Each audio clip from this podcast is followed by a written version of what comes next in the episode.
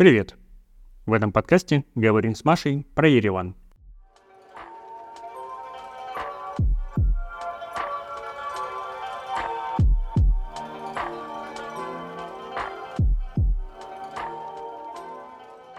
Кем ты была до февраля двадцать второго года? Да я им и осталась, в принципе, где-то глубоко в душе. Предпринимателем всю свою жизнь и карьеру, наверное, я была предпринимателем. Просто первый проект я создала, когда мне было лет четырнадцать, вот, поэтому я такая очень древняя предпринимательская история. Вот, да и после февраля я стала, осталась предпринимателем, просто много других изменений в жизни произошло, там, скорее, личного характера, вот, которые там уже повлияли дальше и на бизнес-истории тоже, вот. А, а так, наверное, одно слово, если то это предприниматель. Насколько у тебя траектория поменялась с февраля, и насколько это было твое личное желание, насколько это подстраивалось под ситуацию? На самом деле это были очень какие-то быстрые решения, не сказать, что очень сильно обдуманные, но они в перспективе как бы оказались, наверное, в итоге правильными. Я, кроме своих проектов, еще работаю в такой компании, которая называется JetBrains, вот, и... Мы уехали, получается, ну, где-то пятого марта, наверное. Тогда вообще казалось, что совсем ничего не понятно, что будет. То есть было довольно стрёмно. Вот. А где-то в апреле уже JetBrains стали тоже закрывать свои офисы в России. И, собственно, меня сюда релоцировали, ну, в Армению, в том числе как бы от JetBrains. А, вот. И это уже совпало, ну, как бы это уже стало такой моей прям основной релокацией на данный момент. Ну и все, и, и, и так оно потом дальше и срослось. Угу, ну, то есть релоцировала тебя компания, ты в целом не хотела переезжать из России никуда? Это была внешняя история? Э, слушай, я довольно... Как? У меня, знаешь, как будто не было никогда какой-то очень сильной привязки ни к какому месту жительства. Не знаю, как так исторически сложилось. Ну и, и в целом... Мне хотелось когда-то пожить вне России и вообще попробовать, что это такое. Я никогда не предпринимала каких-то суперактивных действий, хотя я уже еще до всех событий там стала думать про визу талантов ю кей, которую потом благополучно получила уже в процессе, когда переехала. Вот. Но я ее как бы собиралась делать еще до всех событий. И я, в принципе, хотела поехать, и пока позволяет там мне возраст, свобода, физические ресурсы, пожить где-то еще просто для того, чтобы посмотреть мир. Вот. И поэтому, когда так стало складываться, для меня это не то, чтобы был какой-то супер большой удар в плане именно моей там личной жизни, да, то есть у меня почти все мои там друзья и знакомые куда-то уехали, весь мой социальный круг. А, там вот муж тоже уехал со мной, и как бы для меня, ну, только что мама осталась э, в России, но в целом меня как бы ничего особо не держало. Вот, поэтому для меня это было э, вроде импульсивным, но в то же время все равно каким-то нативным решением, то есть я очень сильно не страдала по этому поводу в моменте, да, то есть у меня не было такого, что, о боже, мне нужно уехать. То есть для меня это все равно все оставалось, ну, скажу сейчас, может быть, грубо, там, на уровне приключения, да, то есть э, на уровне какого-то вот такого события, которое, в принципе, вполне укладывалось в мою жизненную повестку. А расскажи, наверное, интересно, как это сочетается, то, что ты предприниматель, но при этом работаешь в JetBrains. А, наверное, как у тебя вообще жизнь делится между этими двумя ипостасями, и как это поменялось с переездом? Ну, у меня сейчас поменял, у меня сейчас больше изменения не связаны не с моим переездом, а с моим новым статусом мамы, который со мной случился этой весной. Вот. И скорее из-за этого события у меня сейчас многое поставлено там на паузу, потому что сейчас я занимаюсь ребенком больше. Ему сейчас шесть месяцев, семь уже. Вот вспомнилось вчера, кстати, уже забыла. Вот. То есть изменения основные были не с этим связаны. Вот. Что касается моего предпринимательства и работы в JetBrains, как это связано? Ну, во-первых, JetBrains очень классная компания, они довольно лояльно относятся к своим сотрудникам, и, в принципе, много людей внутри имеют какие-то сайт-проекты, там, веб-проекты, основные даже иногда проекты, и это не мешает и быть сотрудниками. В конкретно моем случае я делала школу Digital Banana по программированию в Питере. Вот, JetBrains тогда стали поддерживать эту школу, выделив э, помещение у себя. Я несколько лет на их глазах растила свой проект, вот, и они меня впоследствии пригласили к себе поработать и сделать там образовательный проект уже для них. И для них я уже делала школу по управлению продуктом, как бы от компании, а сейчас вот мы занимаемся стартап-школой для студентов на Кипре, в Германии. Собственно, там я вот организую программу уже по стартапам для таких ребят. Вот. А мои проекты, они шли примерно всегда в параллель. То есть, э, ну, и, в принципе, у меня, знаешь, как это получается? Наверное, у меня просто одна предметная область. Я никогда не выходила за пределы EdTech в целом, да, то есть э, я всегда внутри EdTech делала проекты, и поэтому они неплохо перекликались, сочетались, да, то есть моя основная экспертиза, она не размывалась, и мне не приходилось делать каких-то жестких переключений там между тем, что я занимаюсь там сегодня e-commerce каким-нибудь, а завтра занимаюсь EdTech. Вот такого переключения нет, поэтому оно как бы скорее даже в каких-то вещах там саппортило друг друга именно с, с моей личной стороны.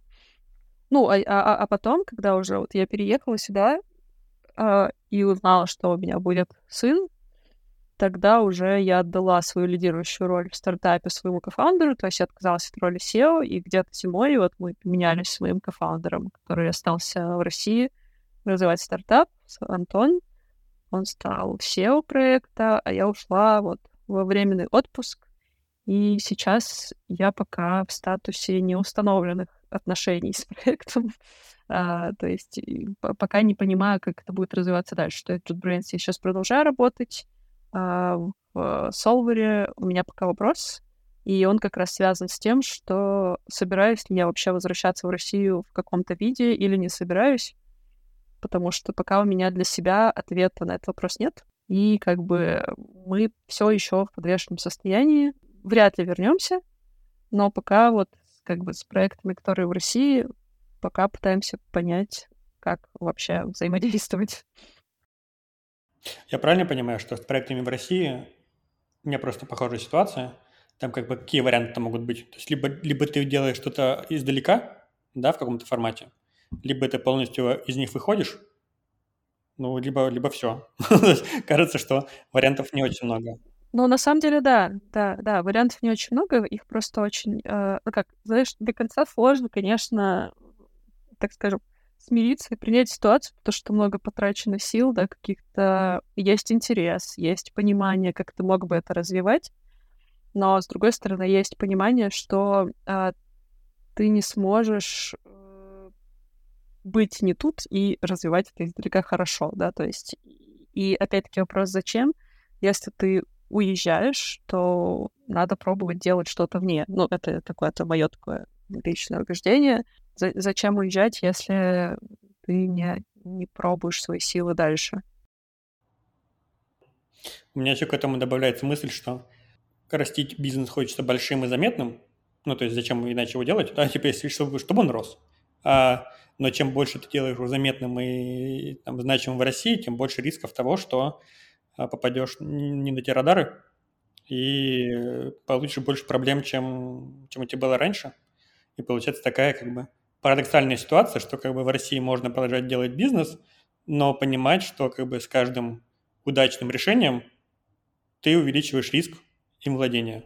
Ну да, вот этот пресловутый экзит, который возможно в России теперь, он довольно сильно очерчен, да, то есть у тебя есть там пять э, игроков, которые могут выкупить твой бизнес, а дальше есть любые какие-то государственные уже структуры, которые точно так же этот бизнес могут забрать себе. То есть у тебя вариант экзита, он очень сильно ограничен.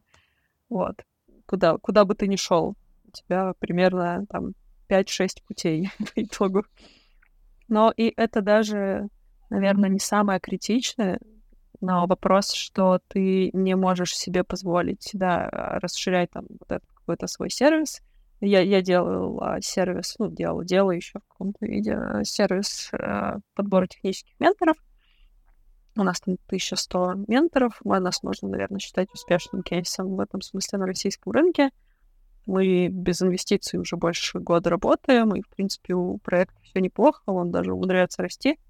Но там тысяча сто менторов из России, ну, из стран СНГ, сразу ставят стоп там на поход с этим сервисом куда-то дальше, да, соответственно, на какие-то возможные цифры вообще роста сервиса как такового, да, то есть когда мы начинали делать, конечно, главной идеей это было идти там worldwide и, и делать что-то большое, похожее на единорога, возможно, даже, и по количеству участников, да, и по там, потенциальным оборотам. Ну, это не то, что не получилось, да, появились вот эти естественные ограничения в виде того, что мы уже очень российский сервис, у нас много российских менторов, ну, русскоговорящих, давай так, не обязательно из России, нет. Вот, что само по себе очень хорошо, с точки зрения качества очень хорошо, у нас много сильных ребят, да, много сильных программистов, им как бы есть что показать миру. Вот, но с точки зрения там вообще любого выхода за пределы, ну, все. То есть у нас даже было два или три случая, когда там на нас делали атаки и стирали там нам базы данных, что-то ломали. Ну, то есть просто вот через где-то неделю-две после начала всех знаменательных событий и примерно еще потом через полгода дважды нам просто клали сервис, и нам приходилось там пару недель все восстанавливать, да, бэкапы еще были так себе к первому моменту сделаны. Ну, это какая-то конкуренция, просто недобросовестная? Нет, нет, это не, комп- не конкуренция из-за войны. То есть нам там даже писали прям послание. То есть нам приходили и писали, типа, вы русский сервис, короче, вот, держите вам, мы вам все сотрем, вы такие редиски, вы такие, блин, чуваки. У нас много разных менторов, в том числе там из разных стран. А, все хорошо, мы со всеми дружим, не надо так делать.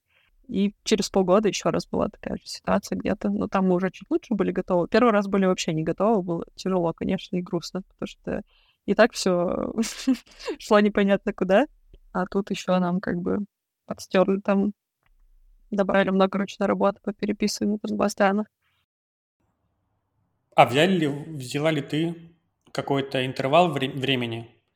За которые ты хотела бы принять решение все-таки, что делать с остав... ост... оставшимся в России, или пока просто вообще идет как идет? Угу.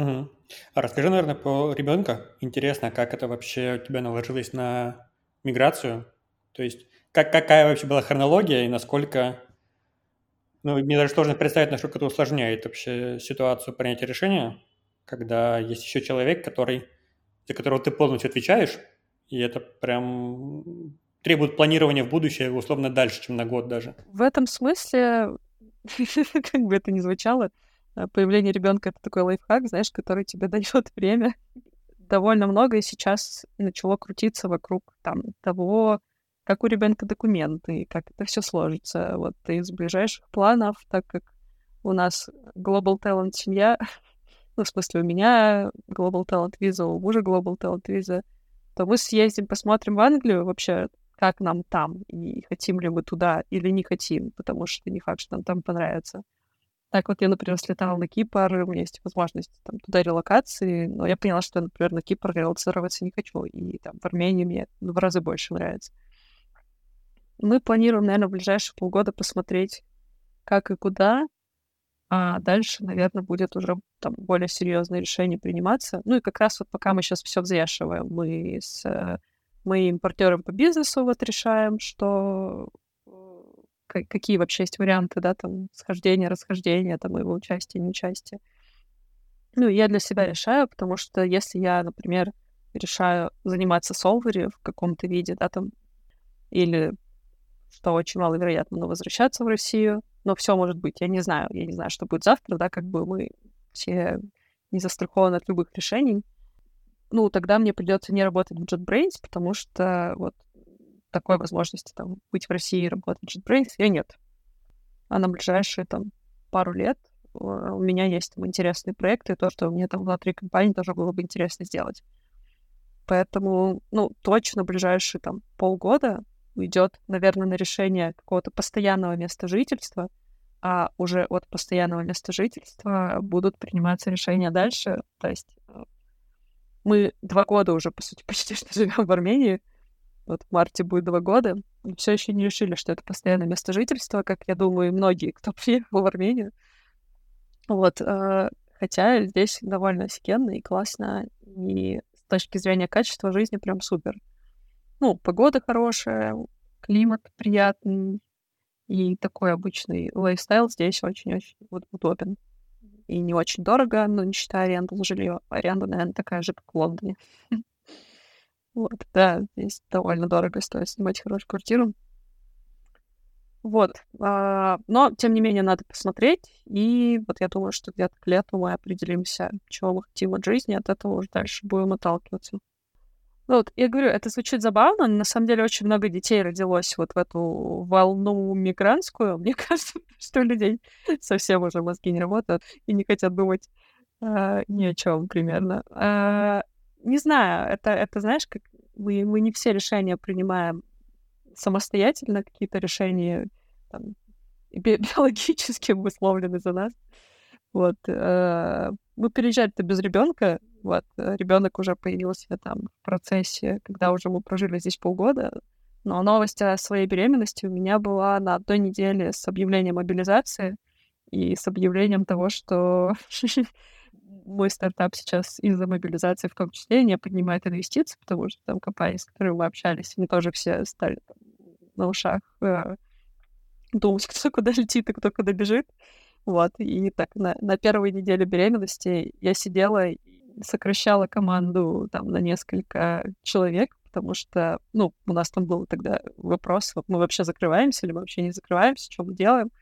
Вот. Но мы тогда сократили команду там, на в два раза, наверное, примерно, и, и продолжили работать, вот уже без инвестиций. Но это все было на первой неделе, это было довольно хардкорно. Это были такие очень громкие новости, все одна за одной, что ты такой узнаешь вроде что-то приятное в своей жизни, а параллельно с этим помогаешь там друзьям найти билеты там, на какие-то самолеты, какие-то чартеры, кто-то организует откуда-то, и все это такой сюр довольно большой. Вот. Но потом вот эта новость и вообще само наличие ребенка, оно тебя как-то мобилизует, и оно не дает тебе слишком сильно погружаться во все вот эти новости, и у тебя просто меняется действительно в хорошем смысле, я думаю, фокус внимания, то есть ты уже начинаешь думать, э, с одной стороны, о более приземленных вещах, а с другой стороны, о тех вещах, которые не дают тебе просто там сойти с ума и, и отъехать кукушкой на вот этих всех темах, потому что, ну, вообще впадать в какую-то депрессию, потому что просто тупо на это нет ни времени, ни ресурса, и ты уже не можешь себе такое счастье позволить, потому что, да, ты становишься ответственным там не за себя, а за других людей, вот, довольно маленьких, да, и, ну, восприятие меняется, то есть просто, просто меняешь э, свое отношение, и все. Короче, делать хорошее. Не скажу, что я рекомендую всем так делать, но э, в моменте э, это действительно, наверное, помогло там, и мне, и мужу реально вот этот момент в каком-то смысле пережить проще, потому что ты такой, а что мне об этом думать? Мне теперь как бы бесполезно об этом думать. Мне нужно думать там, какого врача выбрать, какую кроватку поставить. То есть такие вещи очень приземленные. Ну, наверное, вы теперь при, там, не знаю, при переезде, при выборе нового места есть какая-то еще там отдельная часть, типа про, думать, как, каково там будет ребенку, там садики, вот это все, это же вообще прям должно усложнять выбор. Да, ну, короче, просто дороже стала жизнь в разы, чем когда живешь вдвоем.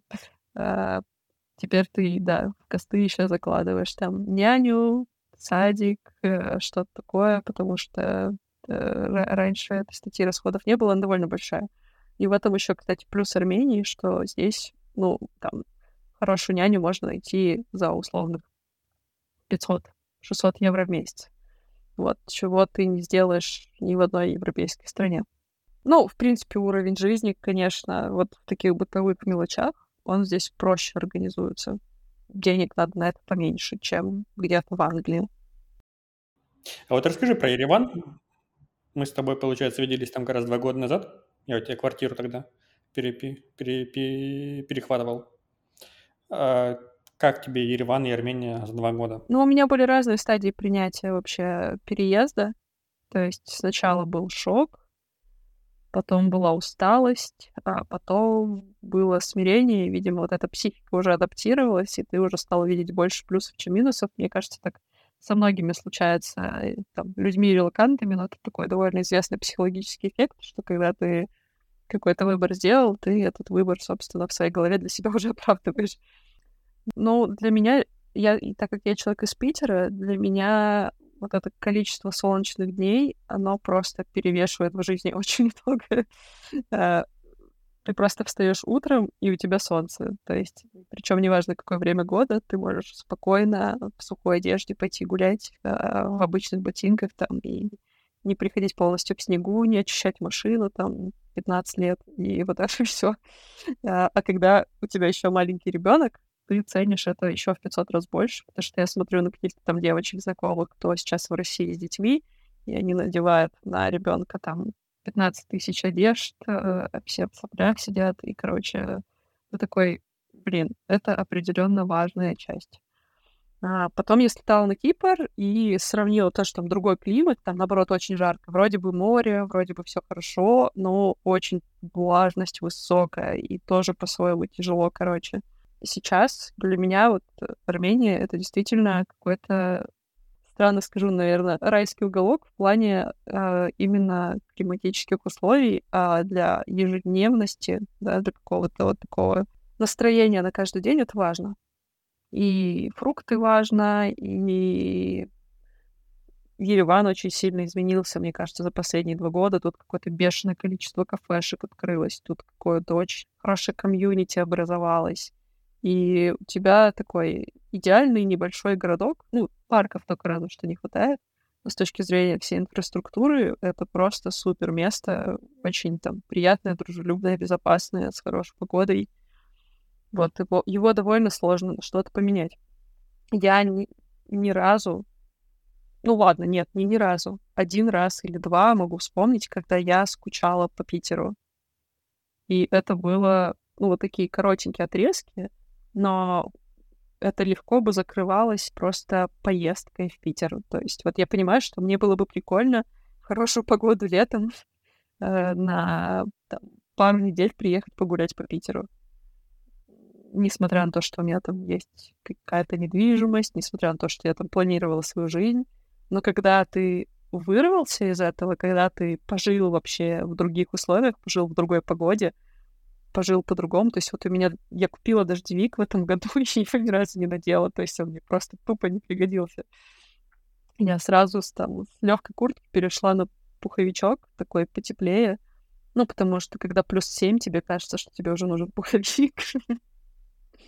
Вот, и такие проблемы решаешь, знаешь, типа, сегодня сходить в одну кафешку с утра позавтракать или в другую, потому что одна прямо в твоем доме, а другая там сто метров за углом, и это довольно приятно. Ну и при этом, да, вот тебе не надо там постоянно что-то с собой делать, можно плохо высушить голову, грубо говоря, и выйти на улицу и не заболеть. А насколько чувствуется за эти два года влияние русскоязычного населения, которое приехало? Были там вот эти волны, спады за два года? Слушай, мне кажется, как волна вот была, так она примерно и осталась. Хотелось бы э, всем, кто арендует здесь жилье, чтобы был какой-то спад. Но мне кажется, что не было никакого спада особо. Ну, такой сезонный, небольшой, наверное. Но очень много людей. В принципе, очень много людей. И местных, и приезжих. Много кто приехал, кому понравилось, и кто остался, да. То есть э, нет ничего более постоянного, чем временное, как говорится. И э, многие, кто даже хотел ехать дальше, они такие посравнивали вот эти условия по итогу. И, и, и остались где-то здесь. Ну, кто-то в Грузии, но многие здесь. Ну, просто тупо потому, что соотношение цена-качество жизни, условия, оно все равно оказалось приятнее. Даже чем там в каких-то европейских странах многих. Это, это, удив... это как бы как-то кажется, что в Армении не должно быть так прикольно. Кажется, что ты такой, типа, ну, Армения, ну, это реально страна, что вот, вот с транзитом здесь побыть и поехать. Но если отбросить э, вот эти предубеждения и такими реальными фактами смотреть, да, там, природа, отношениям людей, вообще комьюнити, то Армения прям супер. То есть всем, кто сюда просто еще не доехал посмотреть, очень рекомендую съездить просто посмотреть.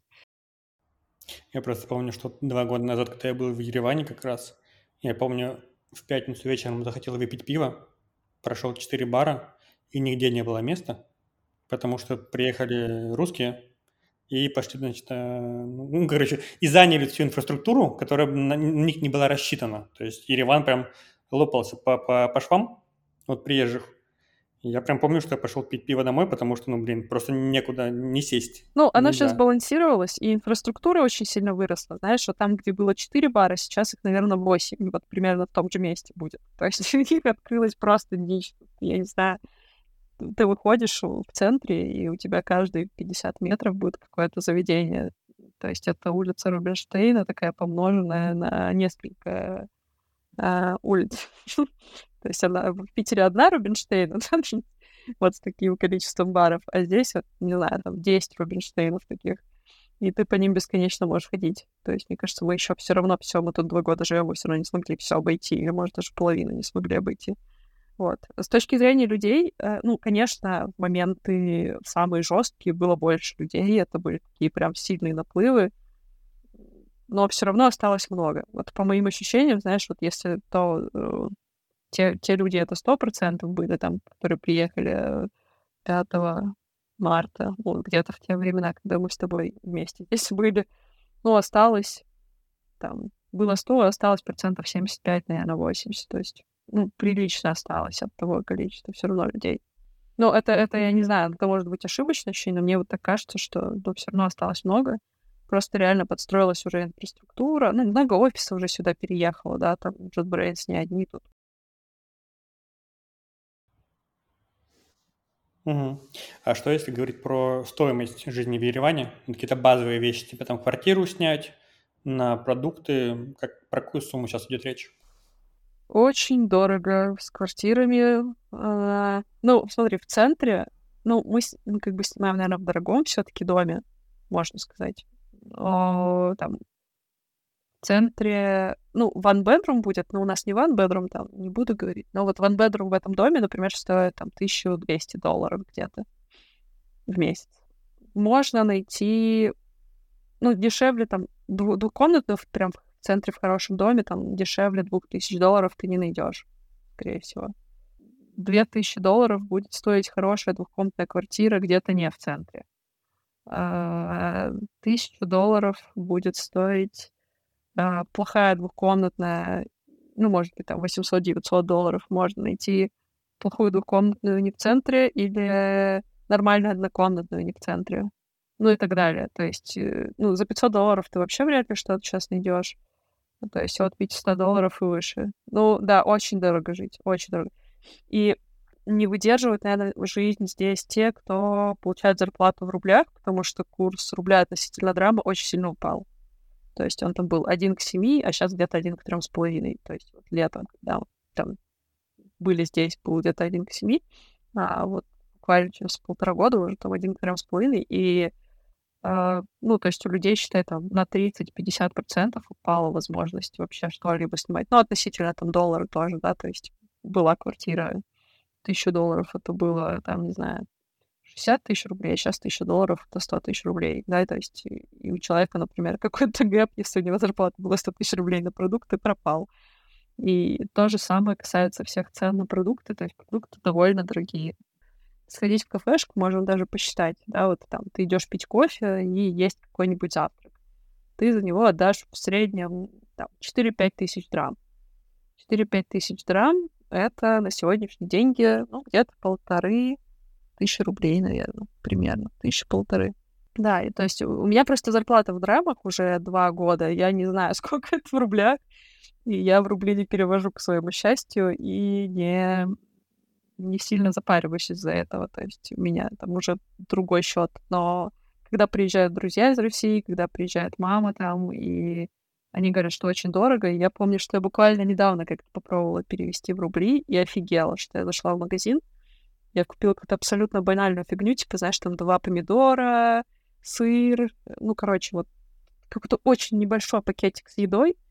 И я что-то перевела на рубли, и он стоил мне где-то примерно пять тысяч рублей. То есть вот как-то вот так вот. Ну, да, то есть мне кажется, что мы здесь, наверное, тратим денег столько же, сколько тратят люди в крупных европейских столицах, а то и американских. То есть, э, ну, в Англии, мне кажется, примерно такая же стоимость жизни.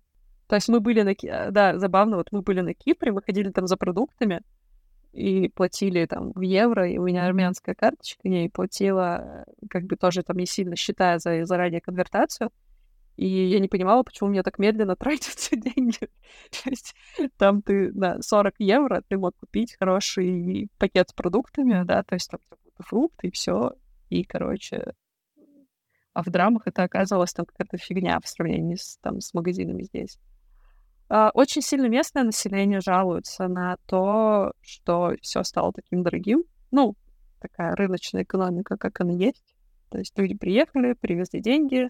Все взлетело, и из-за этого даже были какие-то проблемы. Э, ну, часть населения была сильно недовольна тем, что особенно аренда, то есть люди, которые живут в Армении, да, сами местные ребята, особенно молодые ребята, которые приезжают в университеты учиться, которым нужно здесь что-то снять, э, для них прям боль. То есть им стали, ну, по сути, там, закрыли доступ в Ереван из-за этого. У меня даже в Белграде, который как бы славится своей любовью к России. Я тут недавно имел квартиру, и мне два раза отказали, потому что я русский. Да. Но там скорее такая история, типа, что очень дешевая квартира, квартира была очень хорошая, и там мне отказали, потому что я иностранец. Ну, очевидно, потому что я как бы русскоязычный, потому что нас много приехало. Говорят, это, не знаю, французы откажут. Вот, видимо, кто-то из местных, типа, держит низкие цены, но сдает только сербам. Потому что та же самая проблема, что русские приехали, заливают рынок деньгами и... Как это вообще? Самая богатая в мире страна вообще. Так посмотреть, конечно, в этом плане очень забавно. Как будто люди, знаешь, не жили нигде до того, как русские приехали с деньгами и не, и, и не дизраптали просто рынок весь. И откуда же берут, откуда-то же берут русские деньги до сих пор? Вот это вопрос. Что все это делается, да, то, конечно. Реально. Как, как саранча налетели и взвинтили цены на квартиры. А, ты сказала, что вы еще и визу получили британскую, но при этом, я так понимаю, что вы ее чуть ли не заочно получили, но в Британии еще не ну, были. Ну, как заочно?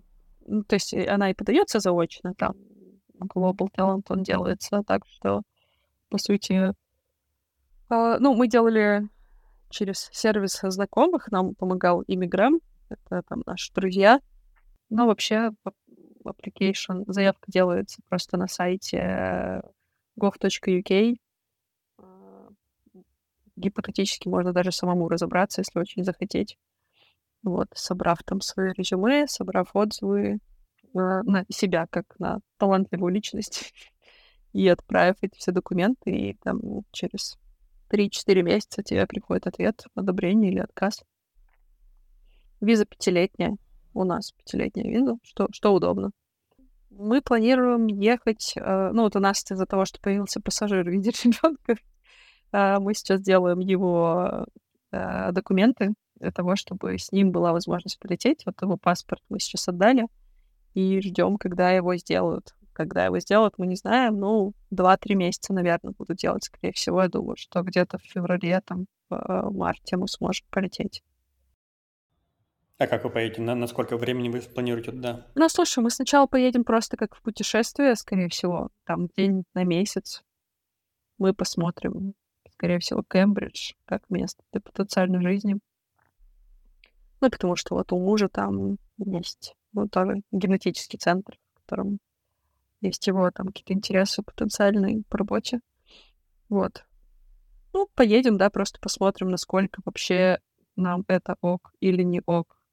Погода, местность, что, куда. Просто очень есть заманчивая часть во всей этой истории с Global Talent визой, то, что если ты проживешь в Англии три года, тебе дают бессрочный ай эл ар, вид на жительство, а через пять лет тебе дают паспорт. И только если ты имеешь вот эту визу, такую специфическую, которая называется Global Talent, а только по ней есть такие вкусные условия. То есть тебе нужно провести в течение трех лет всего там сто восемьдесят дней плюс один день, и тогда через три года ты уже будешь иметь вот такой супер документ. И кажется, что вложиться в это неплохо при любых раскладах для того, чтобы всегда иметь возможность приехать в Англию. Поэтому, наверное, вот именно с этой точки зрения как бы и мы всерьез рассматриваем вот этот переезд, такой постоянный или временный. Ну, просто сейчас, имея Global Talent, и протерять вот эту возможность с бессрочным видом на жительство в Англии, наверное, наверное, чуточку глупо, учитывая, что происходит в мире. Вообще любая виза и любой дополнительный сейчас паспорт или вид на жительство — это, конечно, твой шанс, ну, чуть ли не просто выжить иногда. Угу. А на что вы будете смотреть? То есть я, я так понял, что ты сказала, что два года мы живем в Армении, но пока не воспринимаем как постоянное место для жительства. Что вы ищете вместе, в котором, не знаю, вы, вы оглянетесь, поймете, блин, да, класс, мы остаемся. Слушай, это очень сложно описать. То есть это, наверное, во многом даже на уровне ощущений происходит. Ну, понятно, есть вот эти банальные вещи, то, что ты должен финансово себе иметь возможность позволить это место, да, а тебе должно какие-то все равно бизнес-возможности быть в этом месте, да, то есть если ты куда-то приезжаешь, тебе там никогда не откроют банковский счет, и там никто тебе не даст денег на твой стартап, ну, как бы сколько угодно, может быть, это мило, но будет сложно. Поэтому, ну, просто вот совокупность всех факторов, таких очень простых, банальных. Будет ли хватать ресурсов, что будет с потенциальным добыванием этих ресурсов в этом месте, потому что от ресурсов, в принципе, у нас зависит все, да, там, что мы можем себе позволить, какую школу, какой садик, какую еду, какую квартиру и так далее. Ну, единственное, что, конечно, хотелось бы в ближайшие пару лет выбрать, ну, это мне бы хотелось, все равно выбрать какую-то страну, в которой определиться с постоянным местом жительства и квартирой, потому что рано или поздно ребенок подрастет, ему надо будет пойти в школу, и ему нужно будет к чему-то быть привязанным. И вот пока у нас есть еще там три, ну, около трех лет, как я считаю, до момента, когда он уже будет взрослым, ему нужно будет куда-то начинать ходить в социальные места, и вот мы можем за это время посмотреть, что-то выбрать. А потом, наверное, надо будет уже приземляться где-то. Ты еще сказала о том, что глупо не пробовать делать что-то глобальное, когда ты делаешь, условно, пришлось уехать из России. Ты уже, это просто в нескольких подкастах у меня уже было, про то, что вот есть это ощущение, что нужно пробовать, но нет понимания, с чего начинать и как вообще туда двигаться. То есть как будто бы очень много того, что тебе давало возможности раньше, оно недоступно.